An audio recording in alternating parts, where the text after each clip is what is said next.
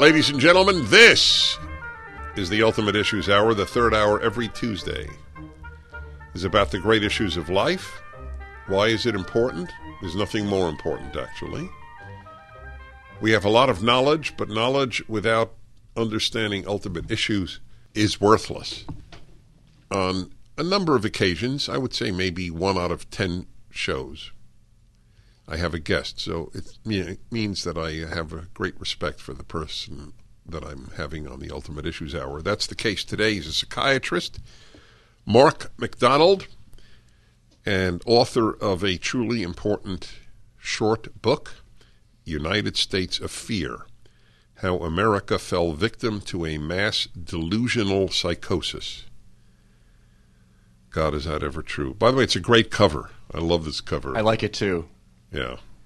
I asked you right as we were uh, coming on the air, right before, do your patients know your views, your political, social, moral views? And your answer was? They do now. And then I asked, did you lose patients? And I said, yes, I did. On the other hand, I also gained a larger contingent of patients and patients that are far more in line with my views. And I don't mean necessarily politically, I mean in terms of how one sees the world uh, on a larger level, on a higher level.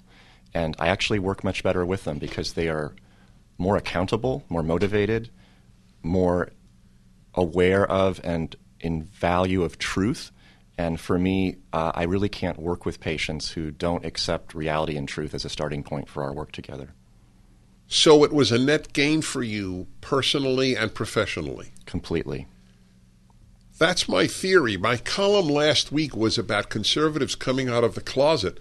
You will lose some people in your life. I, uh, that is true. But you will gain kindred spirits.